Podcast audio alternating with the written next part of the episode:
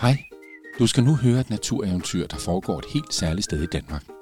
Med appen Natureventyr kan du tage ud og opleve det på netop det særlige sted.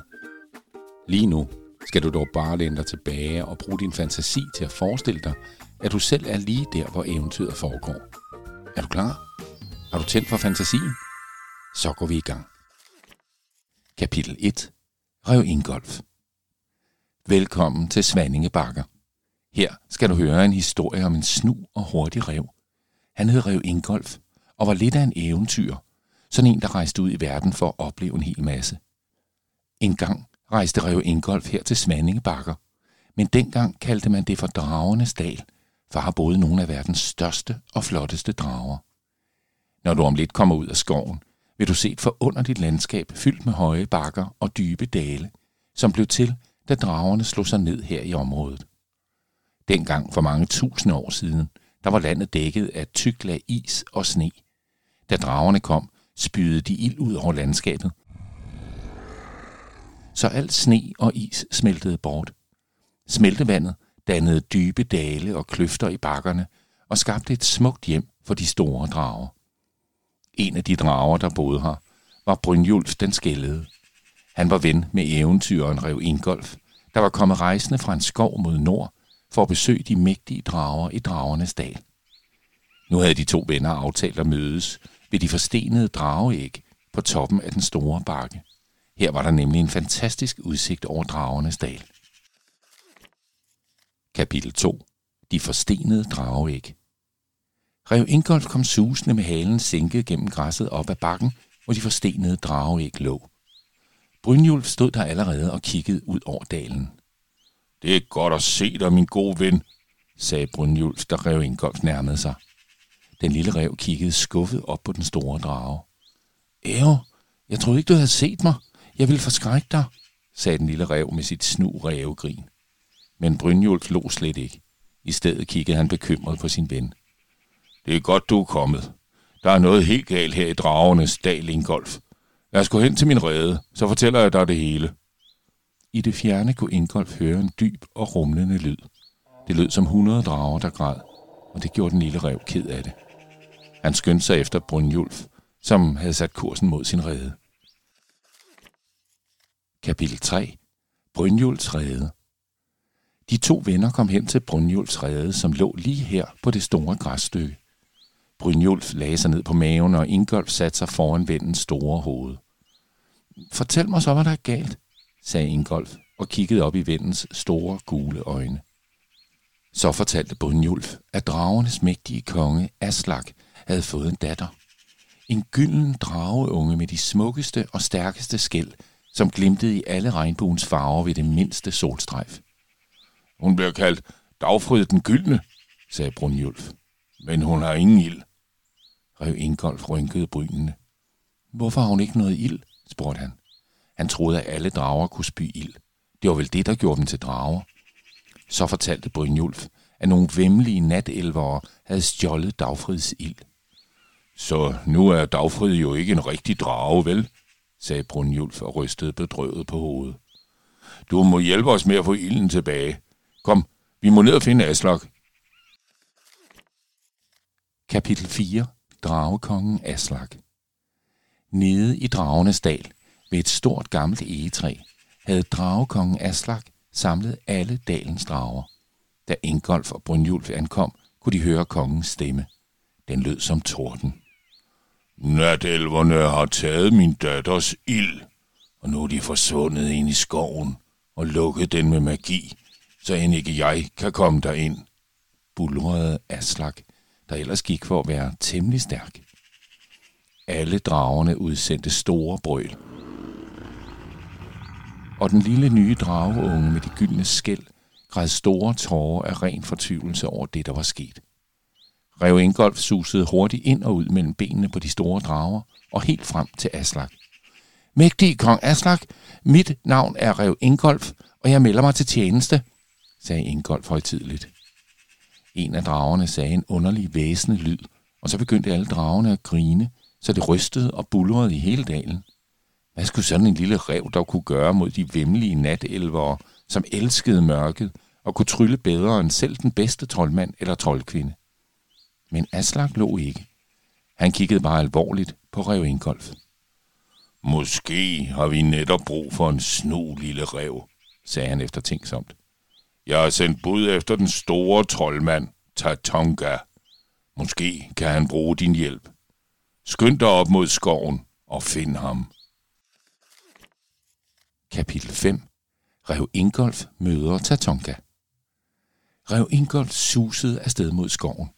For foden af en stor bakke, der ledte op til skoven, stod Tatonka, den mægtigste af alle troldmænd. Han så ikke ud af meget i sin brune kappe og bløde hat, men hans brune øjne var varme og venlige, og han modtog Ingolf med et smil. Jeg hedder Ingolf, og jeg melder mig til tjeneste, sagde Ingolf højtidligt og gjorde honør med den ene pote. En rev, sagde Tatonka og snorede overskægget mellem to fingre, mens han kiggede nøje på Ingolf.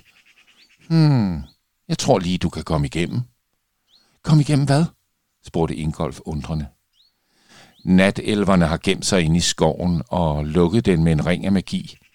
De er nok vemmelige, men meget dygtige til at trylle, så jeg kan ikke bryde ringen og åbne skoven, sagde Tatonka og knep øjnene sammen til smalle sprækker. Men jeg kan måske lave et ganske lille hul, lige stort nok til, at en lille snurev som dig kan slippe igennem og hente drageungens ild. Kom med, sagde Tatonka, og begyndte at løbe op ad bakken mod skoven med Ingolf lige i hælene. Kapitel 6. Skoven og den magiske ring. Det umage par, troldmanden og den lille rev, nåede toppen af bakken og stod nu foran skoven. Rundt om skoven lå en bølgende ring af blåt og gult lys. Små gnister sprang fra ringen og sendte tunger af ild ud langs skovbrynet. Kan du se hegnet rundt om skoven? Det var der, den magiske ring var. Skal jeg igennem det der? spurgte Ingolf tvivlende og kiggede på Tatonka, som nikkede alvorligt. Fra sin kappe tog Tatonka nu sin tryllestav frem. Den lignede mest af alt en gren, hvis Ingolf skulle være ærlig, men Tatonka så ud til at mene, at han kunne trylle med den. Er du klar? spurgte Tatonka. Når jeg siger de magiske ord og retter min tryllestav mod skoven, så vil der komme et ganske lille hul i ringen, som du kan springe igennem. Skynd dig og find drageungen sild derinde, og så mødes vi op ved udsigtspunktet. Ingolf nikkede til Tatonka, som løftede tryllestaven højt i vejret. Flumina, Nox, Ignis, råbte Tatonka, rettede tryllestaven mod ildringen og sendte en magisk stråle med hvidt lys afsted. Lyset brød gennem ringen, og der åbnede sig nu et ganske lille hul ind til skoven. Ingolf lukkede øjnene og sprang ind igennem hullet. Kapitel 7. Udsigtspunktet Da Tatonka nåede op til udsigtspunktet, talte han til 10, rettede sin tryllestav mod skoven igen og sagde de magiske ord. Der kom igen et lille hul i den magiske ring om skoven, og sekundet efter kom Ingolf springende igennem. Ingolfs pels var en smule sveden, og Tatonka lukkede to fingre om hans ene øre og slukkede en lille flamme. I munden havde Ingolf en lille klar kugle med en lille blå flamme indeni. Det var dagfrids ild. Ikke dårligt for en rev. Du er vist både snu og hurtig, sagde Tatonka og snodede igen sit overskæg mellem to fingre.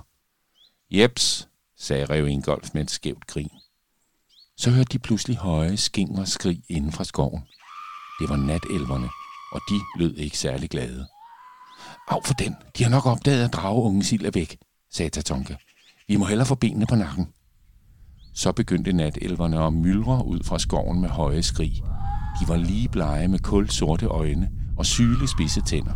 Ikke ligefrem noget kønssyn, tænkte Rev Ingolf, mens han sprang forbi dem med dagfrids ild i munden. Kapitel 8 Tatonka stopper natelverne.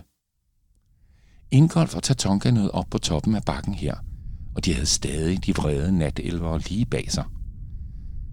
Vi kan ikke, vi kan ikke løbe fra dem, gispede Ingolf, som ellers syntes, han var blandt de hurtigste dyr i skoven.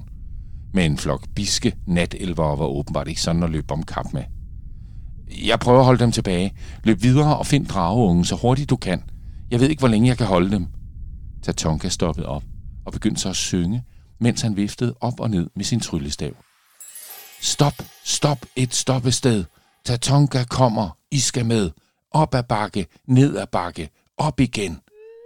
Til natelvernes store forbløffelse begyndte de at flyve op og ned i takt med Tatonkas tryllestav, og de kunne ikke lade være med at vine lidt af fryd, for det kildede temmelig meget i maven. Imens løb Ingolf videre for at finde Dagfrid. Kapitel 9. Dagfrid får sin ild. Rev Ingolf sprang op på den store træstamme og spejtede efter de store drager. De skulle da være til at få øje på, tænkte Ingolf, da han i det samme hørte Tatonka råbe.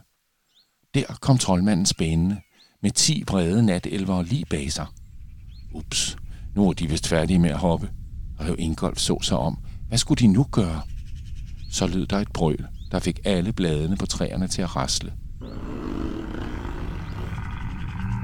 Og Aslak og Dagfrid landede lige for fødderne af Ingolf. Bag dem kom Brynjulf og alle de andre drager flyvende. Hurtigt! Ilden! brølede Aslak. Og Ingolf gjorde straks et kast med hovedet, så den lille runde kugle med den blå flamme fløj over mod drageungen, som stod med åben gab. En natelver kom susende for at gribe ilden i luften, men kuglen slog et slag og landede i Dagfrids skab. Hun slugte den, bøvsede tilfreds og kiggede så på natelverne med smalle øjne. Øh, jeg vil nok løbe, hvis jeg var jer, sagde Ingolf til natelverne, som vinede af skræk. Og så sendte Dagfrid en søjle af ild mod natelverne, og de forsvandt i en sky af røg. Alle dragerne brølede i jubel. Dagfrid var blevet en vaskeægte drage med ild og det hele. Aslak slog Rev Ingolf for Tatonka til drageridere og gav dem begge en rustning af blanke drageskæl. Brynjulf puffede til Rev Ingolf, der var ved at revne af stolthed. Ikke dårlig lille rev, sagde Tatonka og snorede sit overskæg. Kom med op i mit tårn. Jeg har revkager og saftevand. Ingolf smilede og fulgte efter troldmanden, mens Dagfred og de andre drager fløj ud over bakkerne. Har du lyst til at se de tre forstenede drageæg? Eller skoven, hvor natelverne gemte drageungens ild? Så får din mor eller far, din mormor eller din farfar, eller måske din yndlingsonkel eller lærer, til at tage dig med en tur i Svanninge Bakker tæt ved Forborg. Her kan du også hjælpe Tatonka med at lave et hul i den magiske ring og få natelverne til at hoppe. Download den gratis app Natureventyr og lad den guide jer rundt på eventyr langs smukke ruter i den danske natur.